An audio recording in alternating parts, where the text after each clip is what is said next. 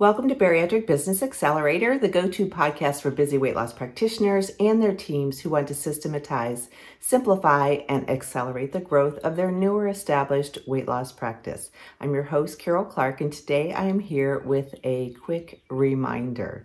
As clinicians, uh, whether you're the surgeon, the practitioner, one of the team, we are all trained in our training at hospitals and in our educational programs to do things a certain way. And while best practices are definitely a good thing, and while we all are there to serve the patient and provide the most quality care, sometimes we forget about the fact that especially if you are the lead in your own practice, or even if it's a multi specialty group. And uh, those are the groups that I work with the most independent practitioners or multi specialty groups who have weight loss as a component. We still have a choice as to how you want to design your practice, how you want to evolve your practice. And so naturally, it will change over time. But the thing to remember is that when you have frustrations, there's almost always an alternative way that you can provide that care. And so sometimes this can affect lots of different things. Uh, first of all, you have a choice in terms of how you have your schedule arranged. You can look at it, make it most efficient, work with your team to make sure that that's how your schedule is when you look at what hours you're going to be open or which hours you're going to be working, you have a choice in that for the most part. So we want to make sure that you uh, acknowledge that and that you take um, advantage of that as someone who is the entrepreneur. You get to pick and you also get to select how big you want your practice to be or how small, concierge, and boutique you want your practice to be. You get to choose whether you want to do everything in person, face to face, or whether you want to integrate telehealth or more of an online model, or do you want to have a hybrid? So you get to choose. You can evolve that. You get to choose uh, where it is that you have your practice. If you have one location, multiple locations, you get to choose how big your team is, how small your team is, what uh, additional revenue streams you want to offer, how you track everything, how you do your marketing do you show up in videos? Do you hate doing videos and you'd rather write? Do you want your team to take that over? Do you want someone else outside your practice to do that in an efficient way and you can just kind of guide the content and oversee things? The important thing to remember is that we all can make things as complicated or as simple as we want. We can all make things as big as we want or keep them as small as we want. And we always have a choice, especially if you're an independent practitioner, which is why you probably establish your practice in the first place. You get to pick what insurance companies you're going to take, which ones you may not uh, choose to participate with, whether you want to have any cash pay services or not, what typical procedures you want to offer, whether you want to do those inpatient or outpatient. Now, granted, there are some insurance restrictions that are out there. We all need to follow the regulations and what is best for the patient in terms of best practices. We need to make sure that everything is done from a full legal and accounting perspective. But at the end of the day, you still have a big say in how you create, establish, and evolve your practice.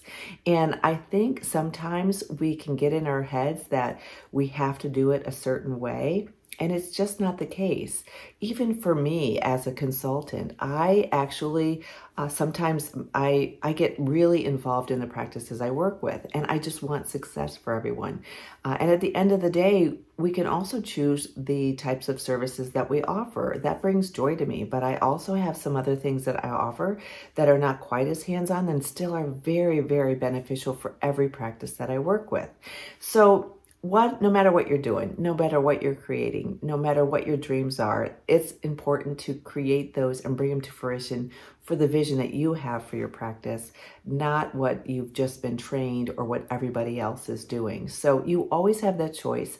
I just felt it was time to make this reminder because sometimes when we're in the thick of it in the day-to-day operations we sometimes forget that and it can become so overwhelming and we can actually overcomplicate things by doing things that we think that we should be doing that perhaps we don't really need to be doing anymore in our practice uh, and or things that we are offering that perhaps aren't really serving our patients as well and aren't really big sellers or things that people are asking for but we continue it because we've always done it that way. So there's always a choice and it is your practice and uh, involve your team. They can come up with great ideas. And if I can ever be of help, sometimes I just do uh, opportunity audits with practices, which is just a free conversation, a complimentary conversation to see what is it that you're doing? Where would you like to go? What are some options? And we brainstorm all sorts of really great things for you to then contemplate whether you want to take action on them or not. So, anyhow, I'm here to help if I can in any way. And in the meantime, if I just helped reinvigorate a dream that you have deep inside or something that you've been thinking about doing, but you've been putting off because it's a little bit different than how everybody else does it, or what will people think? How will people receive this? Um, sometimes we just have to take that uh, initiative, take that leap, and uh, modify from there. And I just wanted to remind everybody of that because I know personally I sometimes need a reminder of that. And when I work with practices, uh, sometimes just having those conversations opens up a whole new direction that they want to go in or a whole new relief about something that they've been wanting to change that they've been afraid to change. And uh, finally uh, make that change and it ends up being a good thing. So that's my message for today. I hope you found it helpful. If i can help in any other way reach out to me karol k-a-r-o-l at weightlosspracticebuilder.com if you like this episode or any of the episodes please uh, give a review. Please um, uh, subscribe. And in the meantime, until uh, we meet, I, I uh, wish you all the best and I'm here to help in any way. Thanks so much.